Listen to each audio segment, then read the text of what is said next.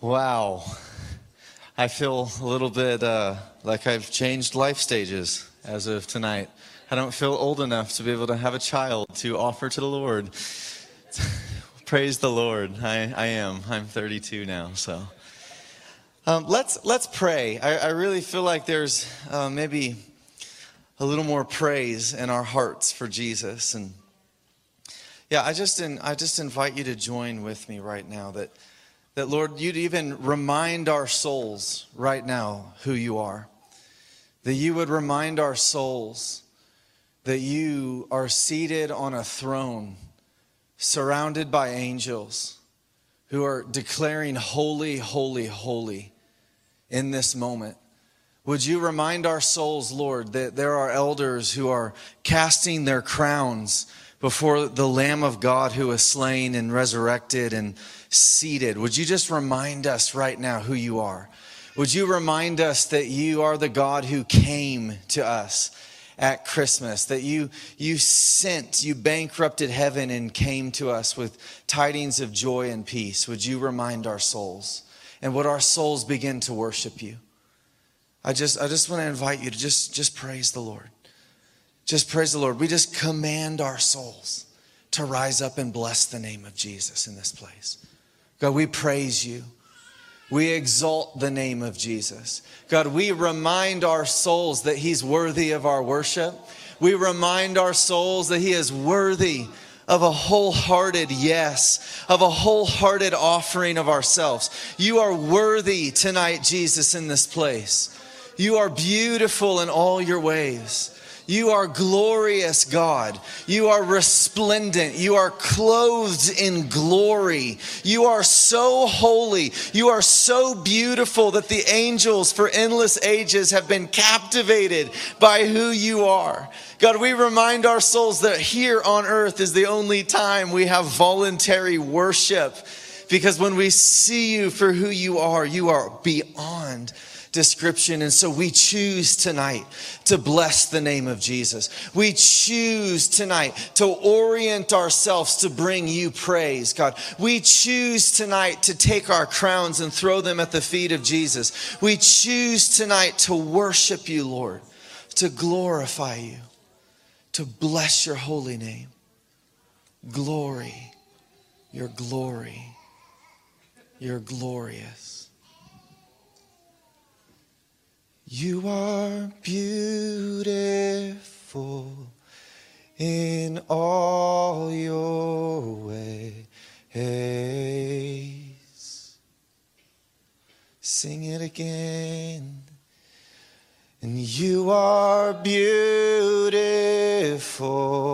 in all your ways. We remind our soul that you are beautiful in all your ways. Oh, we sing that you are beautiful in all your ways. Just minister to the Lord. Oh, and you are beautiful in all your ways. Don't be afraid to sing your own song. You are beautiful in all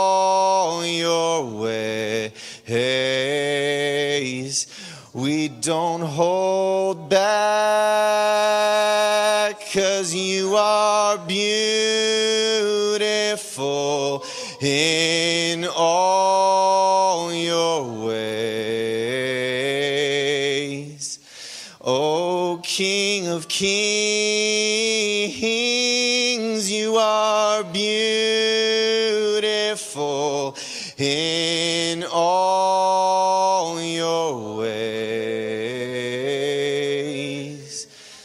Keep singing, even without me.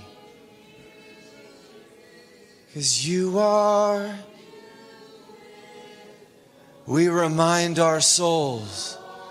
We remind our souls. We remind our souls who this Jesus is. You are. We remind our souls. Come with your glory, God. Come with your glory as we bless you. Sing it again. Oh, you are beautiful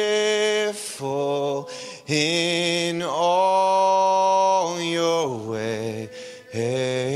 We don't need a worship team to bless the Lord. You are beautiful in all your ways. His presence, it's increasing in this room right now. He's increasing. He's responding to your song. He's responding to the praise of his people. He inhabits the praises of his people. God himself responds to the songs that we sing to him. That is marvelous. It's marvelous. It's marvelous that you draw near to us as we draw near to you. It is marvelous, Jesus, how much you crave to be close to us. You look for excuses to draw near and lavish us with your love. Oh, you are beautiful in all your ways. There's no one like you. You are beautiful in all your ways.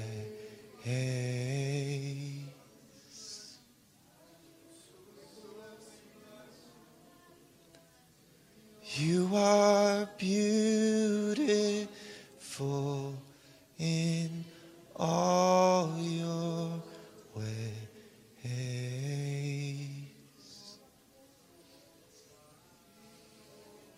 We open our hearts and we receive the beautiful one.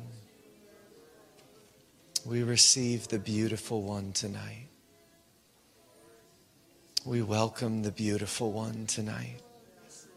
We fix our eyes upon the beautiful one tonight.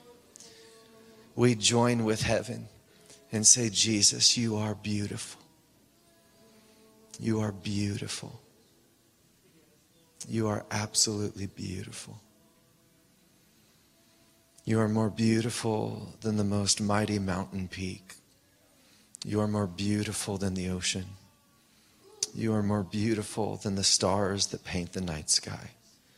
You are more beautiful than these little babies that we offered to you tonight. You are more beautiful than anything. Your love is beautiful.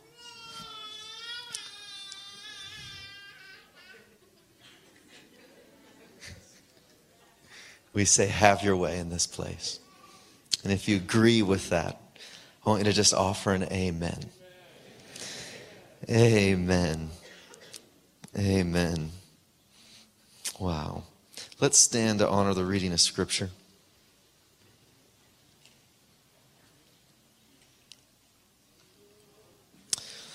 This is Matthew 20. What precedes what I'm going to read in verse 24 is that James and John have just asked for the right and left hand next to Jesus. Can you imagine it?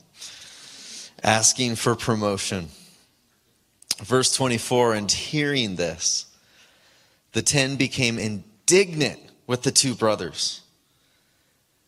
But Jesus called them to himself and said, You know that the rulers of the Gentiles lord it over them and their great men exercise authority over them. It is not this way among you. But whoever wishes to become great among you shall be your servant, and whoever wishes to be first among you shall be your slave. Just as the Son of Man did not come to be served, but to serve, and to give his life a ransom for many. The word of the Lord. Praise be to God. You can be seated. Lord, we ask that the word of the Lord, that your word would now speak into this atmosphere where your presence has been cultivated, that you will speak a word, Lord. It will be both word and spirit in this room, and that you will awaken the identity of a royal priesthood, and that you will awaken the identity of an apostolic people, which are a people on mission with you, sent to see your kingdom come on earth as it is in heaven. And we pray that in the mighty name of Jesus. Amen. Amen. Amen. I've been reflecting a lot in light of last weekend. Who was here last weekend for Julian Adams?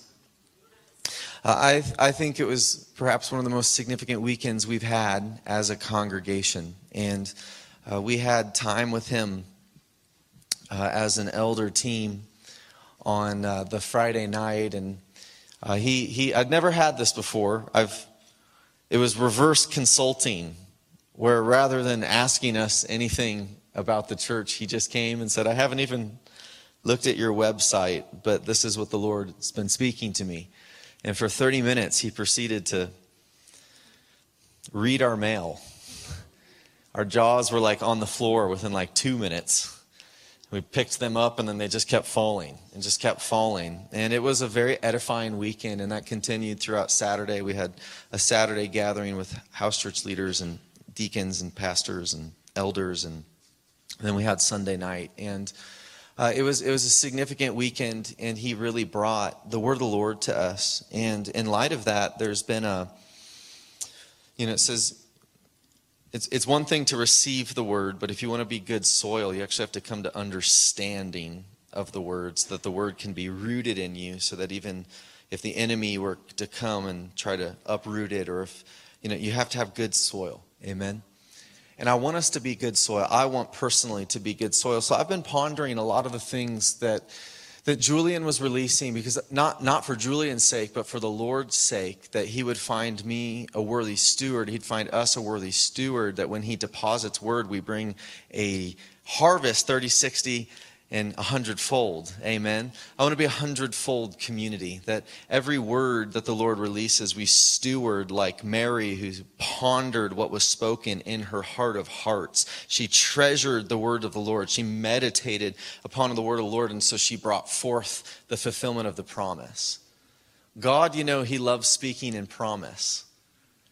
He loves stepping into our future, an undisclosed amount of time. We don't know if it's 20 years or if it's 20 minutes, but He loves stepping into our future, carving out a piece of what that looks like, and saying, Here, this is the future that I have for you if you'll put your trust in me and, and follow me.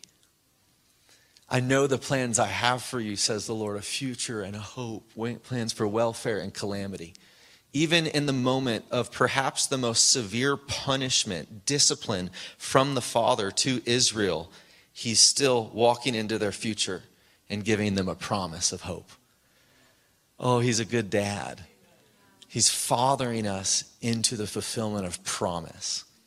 But for us to step into the promise, we have to take what he gives as the love language of his heart and steward it and say, Yes, I want to be a worthy steward. Amen.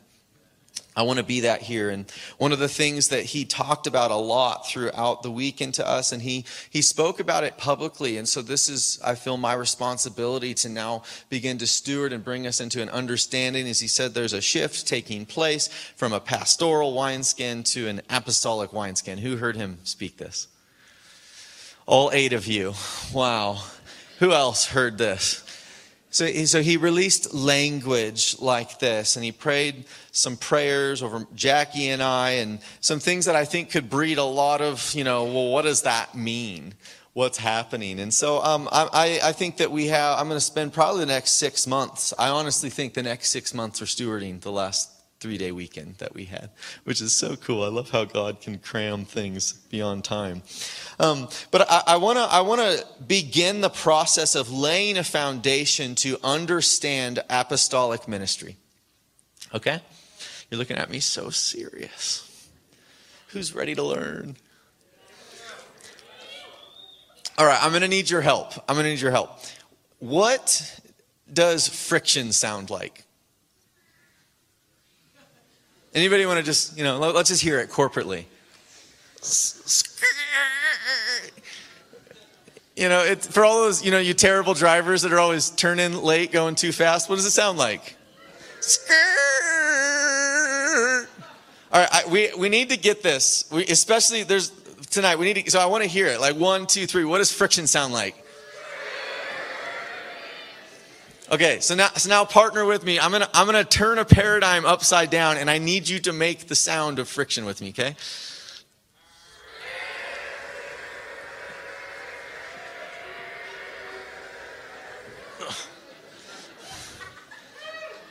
Woo! Give yourselves a round of applause.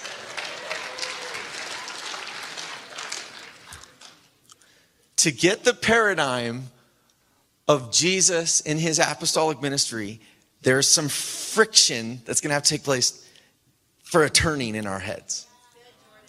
There's a lot of friction in this scripture that I read. When Jesus says, Whoever wants to become great, say great, has to become a. One more time.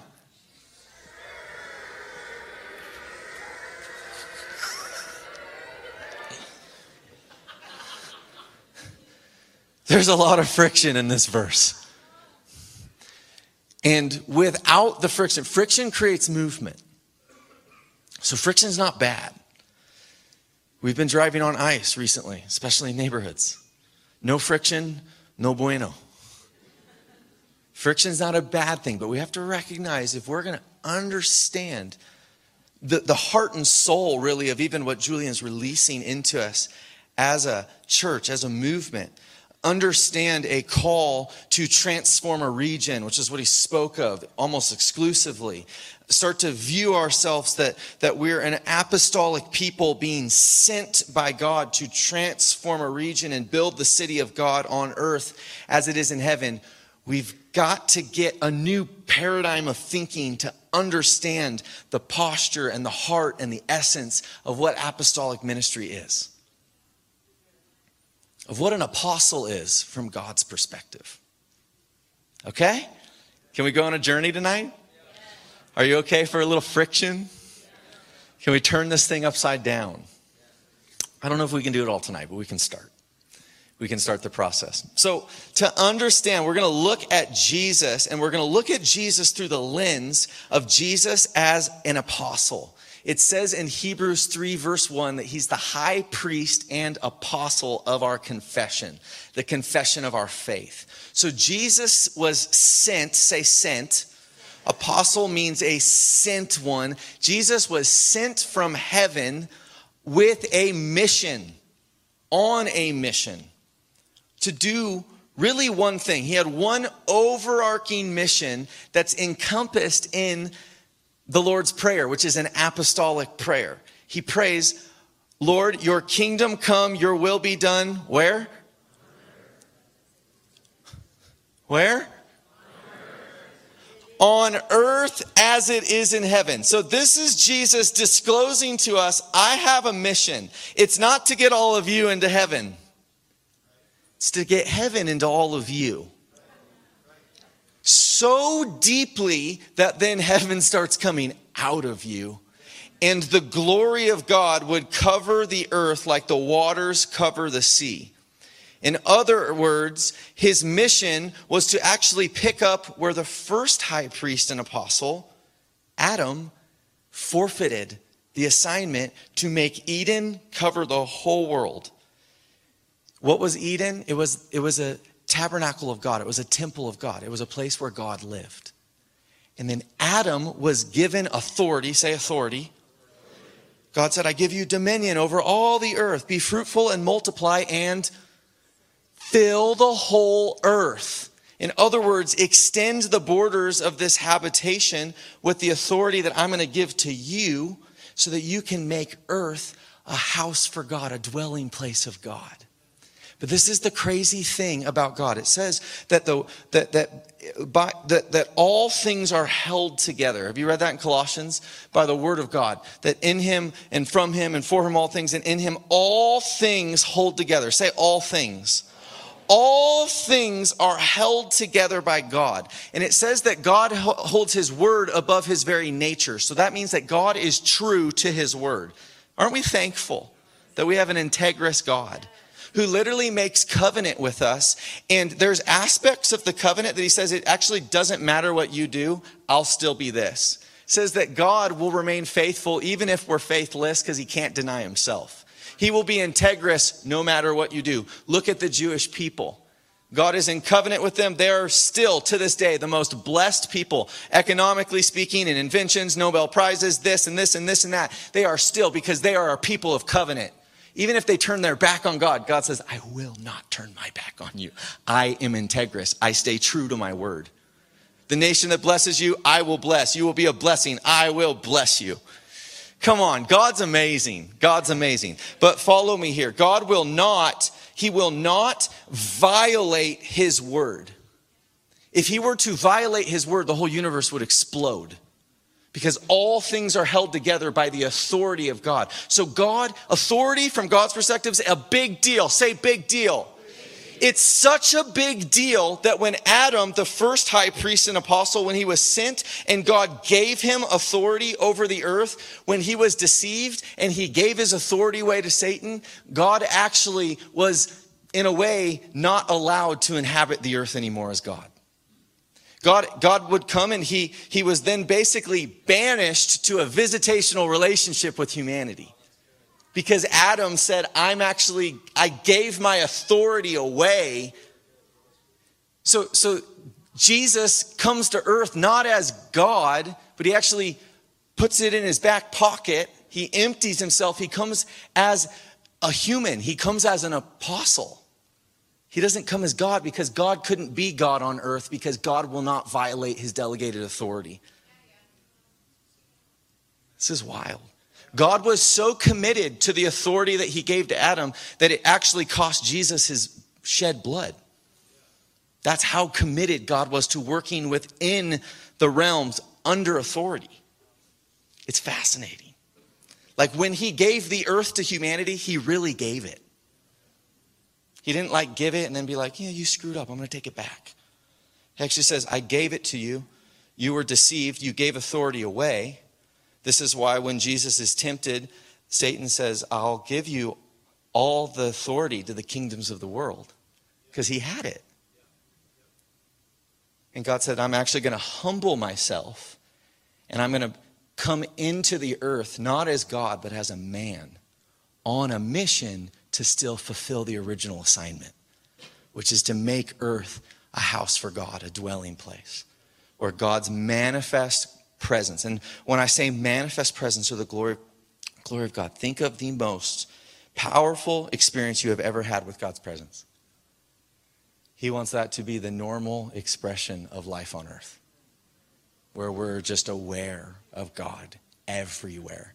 I believe that God is dreaming over our city, over our region, that there would be coffee shops and businesses and homes in our neighborhoods and places where God would so live that people would walk into those places and they may not have any Christian language, but they'd just be able to say things like, I've been in deep depression and crisis, but when I step into this environment, I just feel nothing but peace and joy.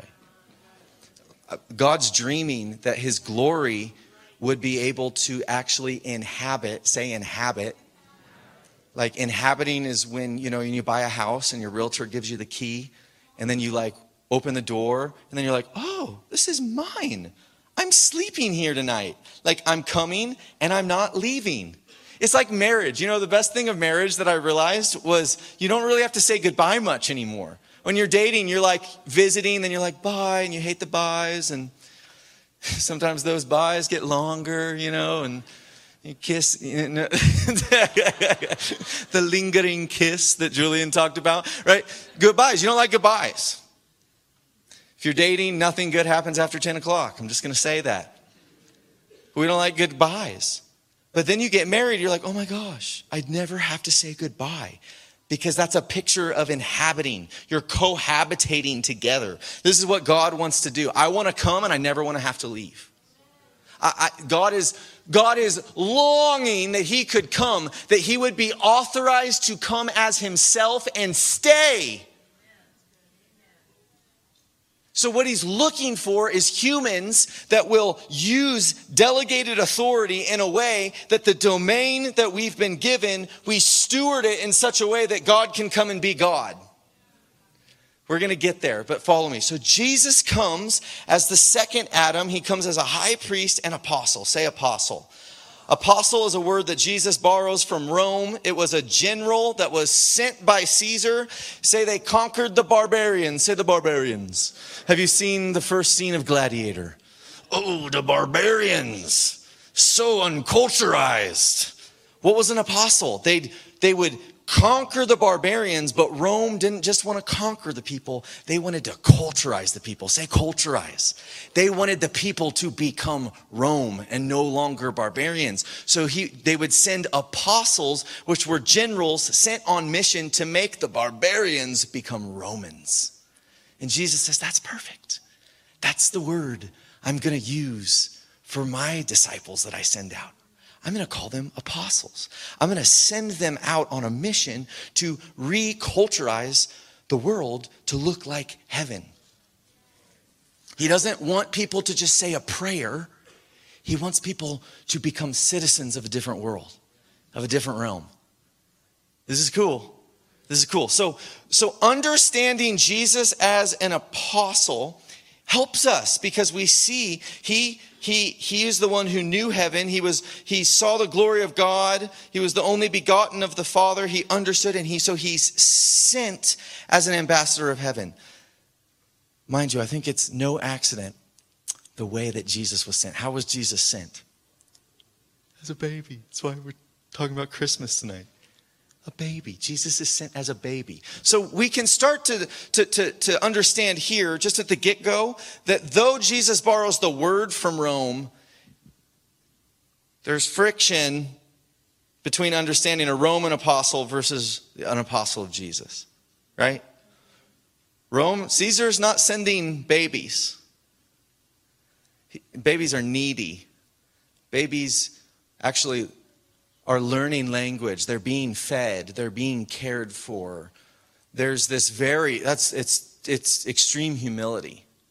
So so we can see right at the get-go the sending is different. We're we're an apostolic people are sent, but they're not sent in the same way that we would think of Roman authority or earthly authority or humanistic authority.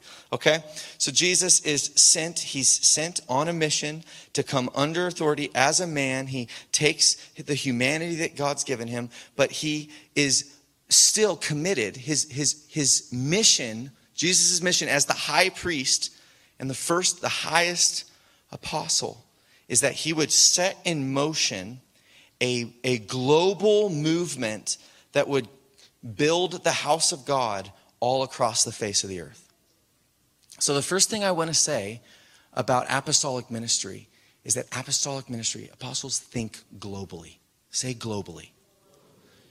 To understand apostolic ministry as God does, you have to think and see that God is after the redemption of the world.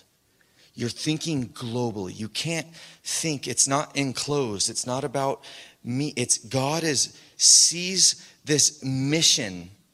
He's, he's, and he's imagining and he sees and he is authoring and speaking a redeemed earth. This has been his one mission the whole time.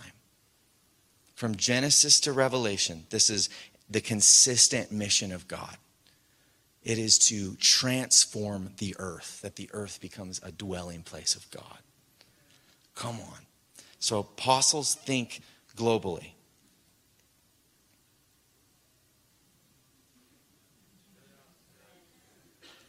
Okay, the next thing I want to talk about so there's a global perspective.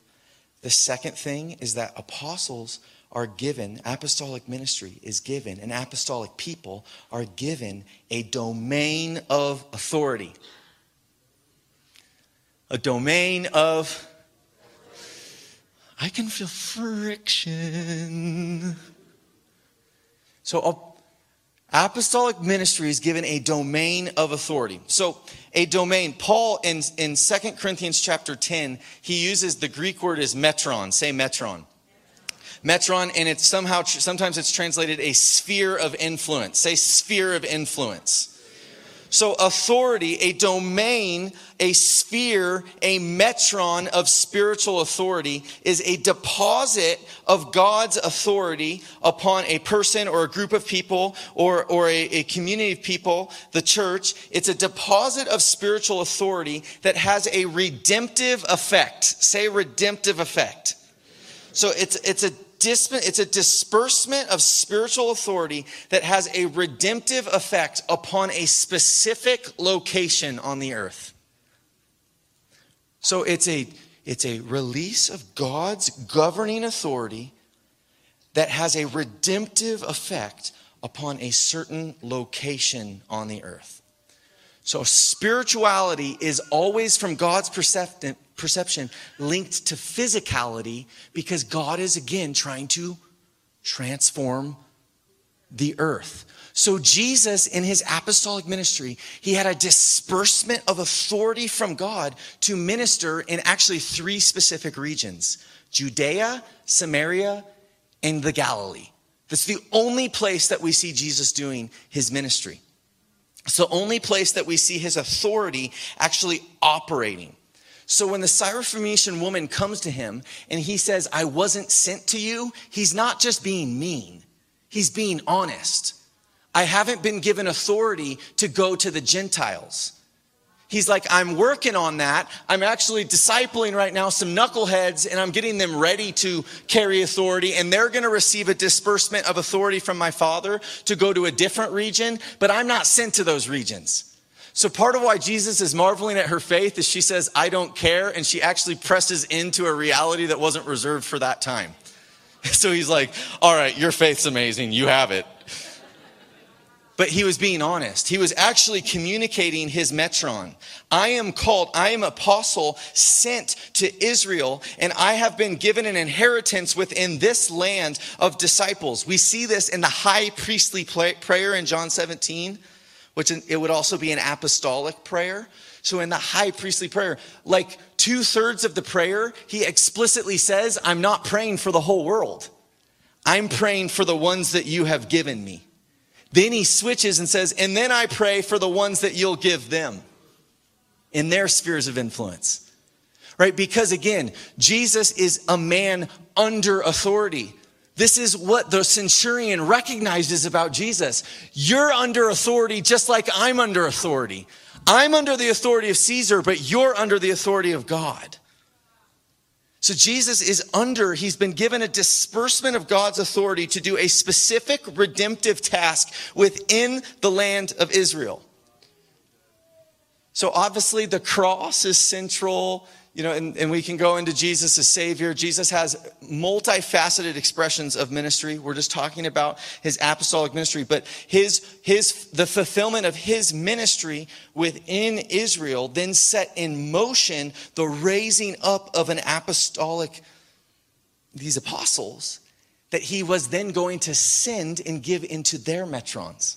So we see Peter uh, is mostly in Israel, then he ends up having a realm of authority in Rome. Uh, we see Paul on, if you read the book of Acts, you'll see that on different ministry trips, the Lord would speak differently about where he was given authority to minister. So there's in one, he tries, in Acts 16, he tries to go to Asia two times and the Lord says no. And he sends them, he sends him to Macedonia he's communicating to Paul here's where I'm authorizing you to be sent as an apostle to transform a region. Thomas, do you know, anybody know where Thomas was sent? India. Uh, he made his way kind of on like the Silk Road, and then he there is still churches that trace their roots to Thomas in India today, because Thomas was given a disbursement of authority in. Isn't this kind of cool? So, the scriptural pattern of how spiritual authority operates is that spiritual authority it, it, it brings about you know Richard Gordon preached this message that the spiritual realm is more powerful than the natural realm. So the pattern we see in scripture and the most we get about a three year window into Ephesus, so we, we, see kind of the whole pattern play out. Is that there's spiritual power released through apostolic ministry, which, which the, the scriptures in both the Gospels and the book of Acts refer to as signs and wonders. And if you were to get into the original language, it actually just means attesting miracles. What is it attesting to? That there's a dispensation of spiritual authority. So you see Jesus in his domain, he's signs and wonders. But in, in Ephesus, you see um, it says that great miracles were being done through the hands of Paul. Then you have this story of the seven sons of Sceva that they try to mimic his authority. It doesn't work well for them. You know what I'm talking about? If you don't read Acts 19, it's amazing. But then the pattern in scripture and, and the purposes of God is that spiritual authority and, and spiritual power would then lead to societal transformation.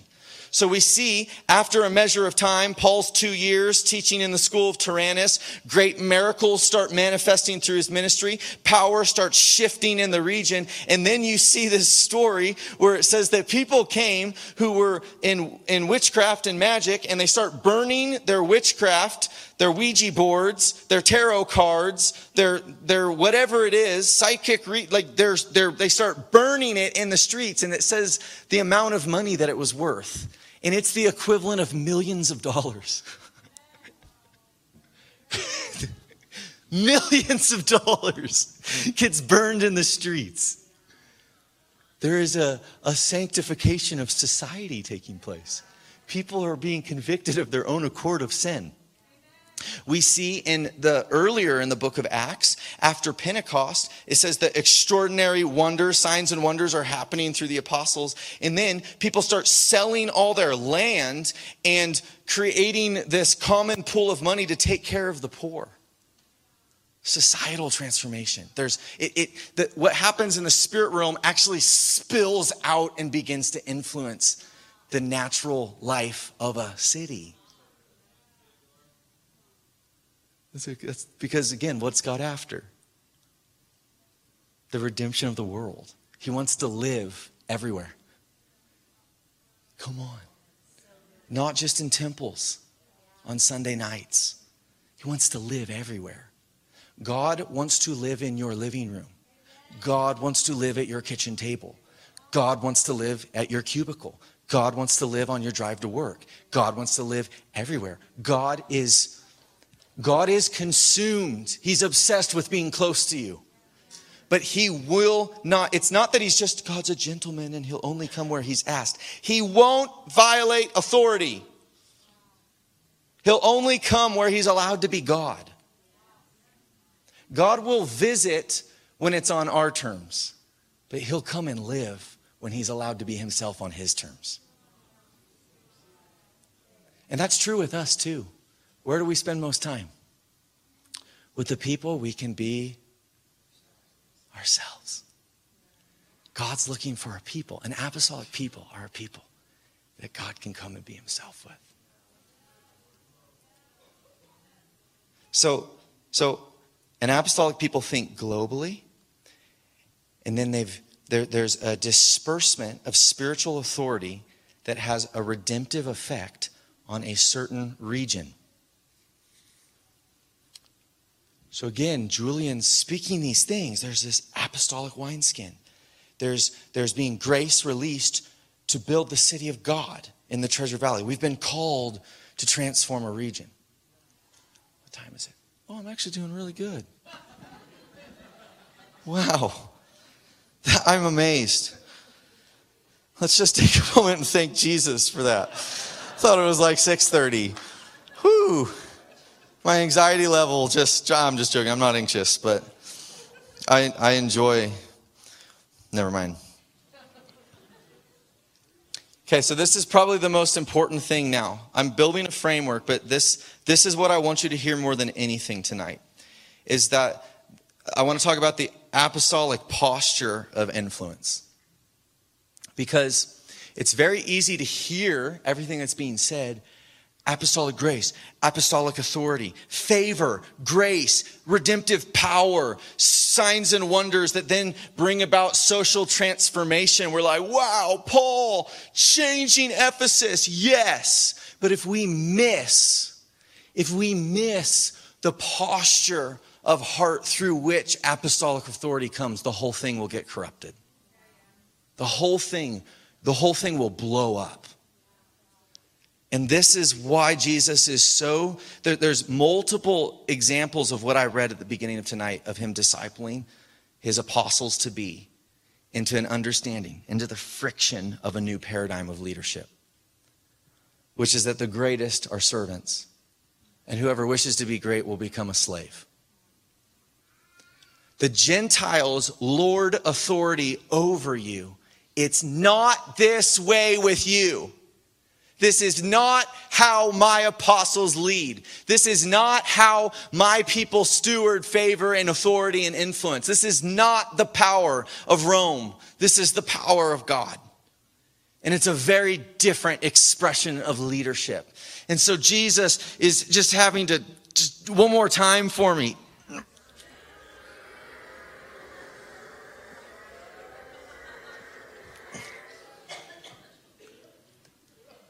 He's got to turn things upside down. There's friction in us because there's the way of the world and there is the way of Jesus. They don't get along. But it's okay because the friction between the two can actually create the movement if our heart is willing to step into the ethic of Jesus, to, to, to be transformed to look like Jesus, who is the high priest and apostle, but the one who came as a baby came as a baby. And this is this is the picture. This is the picture that I think captures the the the the, the it, it, it's the symbol that expresses apostolic authority.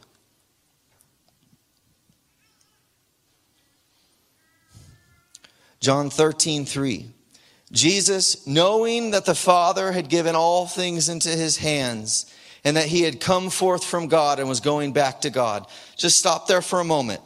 Knowing that he had come from God and he was going back to God, knowing that he had come from the throne of glory and he was going back to a throne of glory where angels endlessly, day and night, look at him in the face and say, Holy, holy, holy, holy, holy, you're glorious. I can't look at you. I'm covering you with my wings because you're glorious. You're glorious. Knowing that knowing that he was the crown of the Father, knowing that he was the highest name of any other name that ever will be and ever could be and ever possibly could be imagined, knowing that, he gets up from his seat and he grabs a towel and he kneels down and he starts washing the dirt off of these apostles to be dirty Middle Eastern sandal clad feet. At the highest peak of personal significance, Jesus knew exactly who he was. I'm a servant of all. I did not come to be served. That is not the way of God. That is not the ethic of Jesus' leadership. I came to serve and offer my life as a ransom for many. It is not here about me. Leadership is not about me. Leadership, favor, authority, all of it has been given to me to, to edify and build up and raise up the people I've been called to serve. Authority is married to humility. And apostolic people do not carry a rod of influence and authority, they carry a towel. This, this seven mountain mandate has been perverted by a dominionist perspective that we need to climb to the top of the mountains of the business and the education and the religion and the, and the political. Oh my Jesus, the political mountain, these mountains of, of culture. This, it's a beautiful teaching, but the misunderstanding is that we need to go to the top of the mountain so that we can rule so that we can superimpose Christian values upon the way that culture functions. And what it has relegated us to is a empty form of Christian expression in the marketplace where we just put Jesus on top of it, but there's no glory. God's not looking for, for nice Christianese. His, his, his vision's not to Christianize the world, for churchianity, that everything's churchy and nice and beautiful. No, God is wanting to move into the neighborhood. God is wanting people who understand the heart posture, not a form, but a heart posture of such humility that the humility to steward the authority because it's not about influencing people. It's about influence and using authority to create a habitation that God can come as we humble ourselves and say, you are king. You are Lord. You can come and be God in my life. And God is looking for people that will be sent to the political sphere and sent to the marketplace and sent to the hospitals and sent everywhere a city is, into every sphere of a city. There's nothing that can't be redeemed except for sin. There is nothing in our cities that can't be redeemed except for sin. His, there's nothing, his manifest presence, there's no one his manifest presence cannot redeem except for the acts of sin itself. And God wants to send you, but it's sending you with a towel. He wants to send entrepreneurs, but he wants to send you with a towel. He wants to send people into the political sphere, but with a towel. He wants to send you into the family world, into the schools, into the hospitals, into the salons, into the, the nail places where you pay all that money to get pretty, pretty fingers. He wants to send you. He wants to send you there, but he wants to send you with a towel. And this is the thing our thirst, our heart cry is not for promotion. Our heart cry is for habitation. It says that if you humble yourself under the mighty hand of God, He will exalt you at the proper time. He will only promote us to the level of character that, that, that lives in us. He, he will only promote His Son. He doesn't want to promote you and me, He wants to promote Christ in us. And he is humility incarnate. He's the one who came as a baby to the world that he was called to transform. He spent 30 years just learning and listening and being loved by it. It's, it's just, it's, it's so not the way of Rome. It's so not the way of Babylon. It is so not the way of America. It is the way of Jesus. And if, if we want to be a people that God can promote in society, which He's longing for that, it's going to be a people of the towel. We, we can self promote if we borrow from Rome and just create our own scepter and chisel a cross on the top of it and say, I've come in the name of Jesus. That works. We've seen that. It works in the sense of it will get you promotion, but it will not create a habitation of God. It'll create an anxiety trap of promotion, which you just have to maintain with more promotion. And then when you die, no one's left to promote it anymore. And so your fruit doesn't remain. But what's birthed of God will be sustained by God, and your fruit will abide because it's sourced from Him and it's back unto Him. And there's the purity of heart that it's really soli Deo gloria. That's the heart cry of a worshiper. That's the worshipers that God's looking, people that would worship Him in spirit and truth on Sunday night and then Monday and Tuesday and Wednesday and Thursday and Friday and Saturday. And you know when you're a worshiper because God's seeking those worshipers, which means God's like, I'm looking for those people because I'll live with them. I'm moving into those people. That's how you know you're a worshiper. God lives with you. Woo! God shows up in your life. God shows up in your living room. God shows up in these unexpected places because He's like, I'm here. I'm still here. I'm still here, and I'm going to be with you forever, even to the end of the age. You can't get rid of me unless you use the authority you've been given to say no because you're not willing to humble yourself.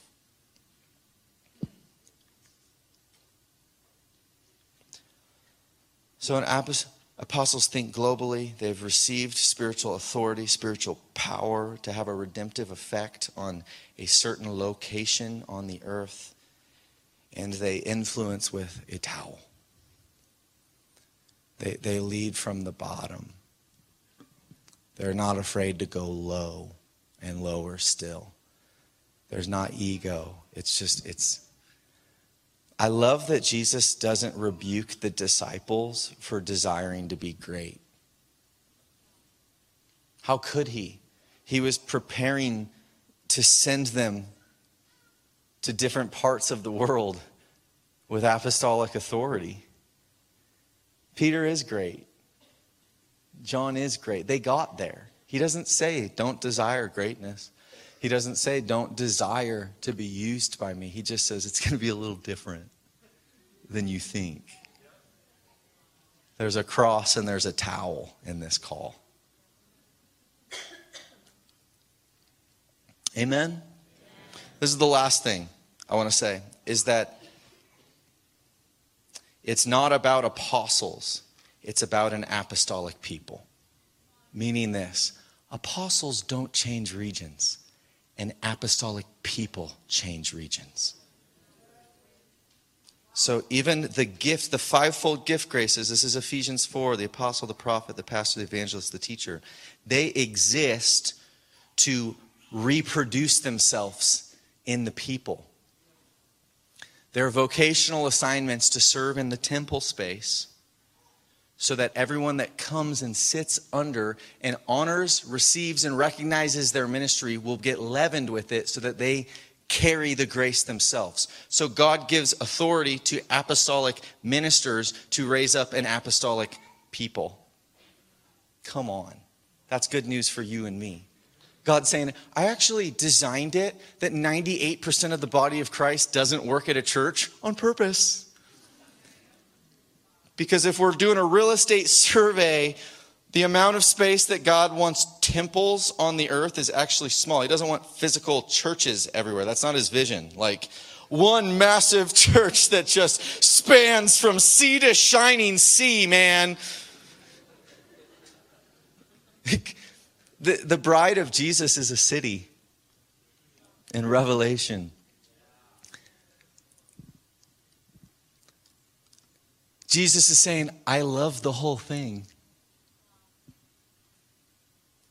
So I, I truly think that we have this paradigm in us that's like, Jesus loves, he like he loves Sunday nights. He loves them. He lives here. This is his favorite place. He loves it, loves, loves, loves, loves, loves, loves. Oh, he just loves. Loves. He just loves Sunday nights. He loves those special people that he's called to make less money than everybody else and spend all their time praying and dealing with really hard things in people's lives. And he loves, loves, loves, loves, loves those less. yes. But then when we talk about, like, you know, but my family's devotions, he loves that. He doesn't love it like that. And then, but, but he does love this. But then my job? Oh, I don't think he loves my job. I don't think he really wants to show up at my job. Like, like where do we get this? Jesus is like, the whole city's my bride. Like, I love every part of my, my bride. Every part of Jackie, I love her. I'm not just like your eyes, your eyes. Your eyes and your heart, babe. I love your eyes and your heart. Just, I just love your eyes and your heart.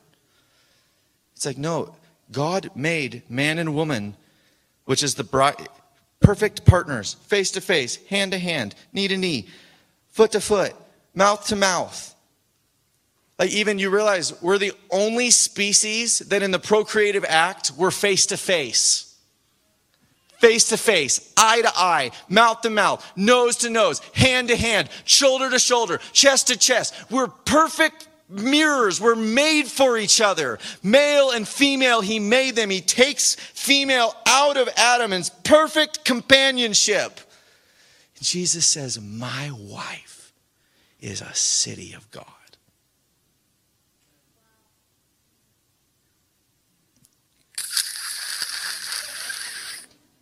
He's saying, I love my whole wife.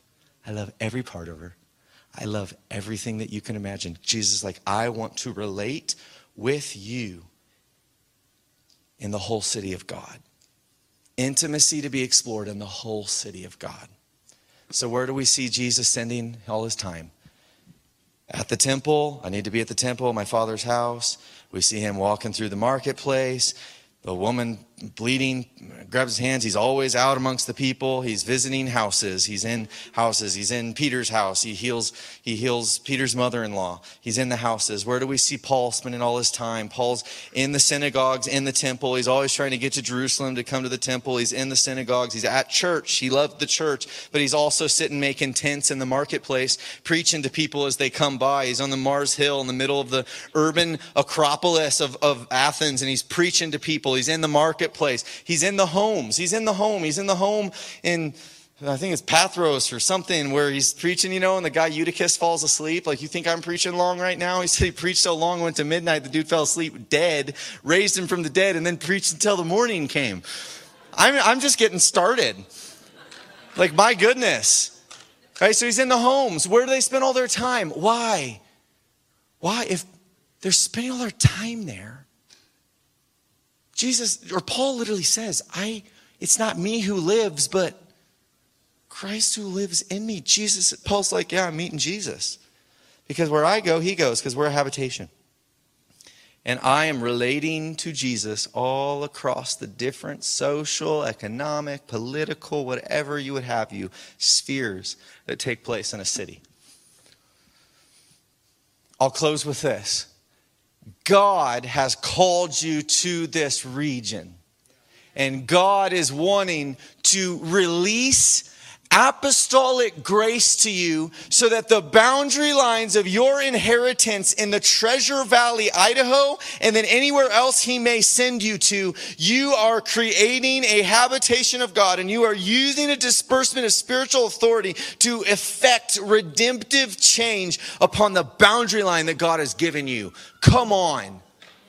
You say, well, what's my boundary line? You have physical boundary lines. You live somewhere. you live somewhere. You have land in this valley. You have a job. You have a, a relational sphere. You, you, you have an inheritance in this land. You have a, something that God has put under your, your domain, your, your, your authority, your influence. Yes? Yes? God wants to live there. God wants to live there. Come on. God wants to live there. God wants to move in. And we're, we're learning about it here, and there's this relationship between the temple and the home and the marketplace. We're learning about it, but God wants to live with you. Come on. All right, this is how this is how I want to close tonight. I'm going to have the team come up, and this is going to be a little bit awkward but it's supposed to be. Um, and nobody knows, except for maybe two people, what's about to happen here. And I love it. Um, we can, you can actually, in a few minutes, we'll be able to, it's going to be really kid friendly. Uh, this is going to be, I think, a beautiful time. But uh, we're going to have kind of a, it's going to be an ordered, but then there's going to be a free expression, and we're going to do some foot washing. And um, it's going to start, I'm actually, I'm going to have Jackie come up with me, and I'm, I'm going to call the elders of the church up and we're going to wash their feet. None of them know this. And um, we're all going to watch it because it's really uncomfortable. Anybody ever done this before? It's awkward. How many of you are saying right now, Have I cut my toenails recently? When's the last time I got a pedicure? Um, but this is the point. This is the picture. Jesus says, Do this. If I'm the Lord and I've washed your feet, do it. Do it. Do it. Be like me. And so I'm going to wash the, we're going to watch the elders. And then I'm going to have the elders, um, we're going to invite the, the, the deacons, the pastors, and the house church leaders. And I'm going to invite the elders to then take a towel. And, and how we're going to do this, I got bo- uh, bottles of water and I've got uh, rags. And we're just going to get them damp and we're going to wash feet. And then I'm going to, at, at, at, once we've washed kind of some of the, the leadership, the f- former leadership in the church, we're just, I'm going to, I'm going to open it for anyone who's desiring to, to actually come under the apostolic ministry of Jesus that he's releasing here. It's not exclusive. He's like, do you want to do you want to lead? Do you want to influence? Just take a towel. Like serve. Right, we don't want promotion in the church. We want promotion from God. I think we haven't understood the pathway to the promotion that God wants to bring to influence and transform a city. So a lot of us have been clamoring in churches. We don't want the promotion of church. You don't want the promotion of man. You don't want the promotion of a pastor unless the promotion that's coming is from God in the church, out of the church, whatever it is. But anybody can take it. Anybody can take a towel. We're going to become Steelers fans around here. So uh, that, that, that's what we're going to do. We're going to, I'm, I'm actually just going to maybe just pour those out.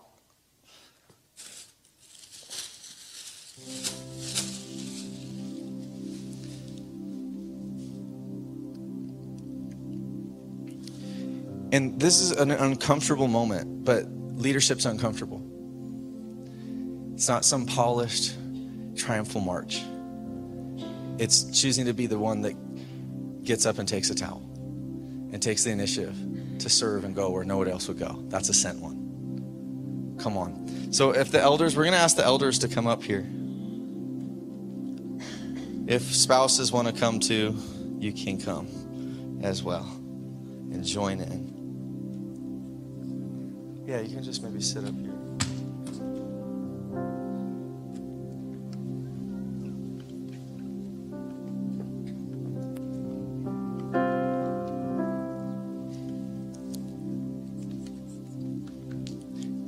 Spouses can come as well.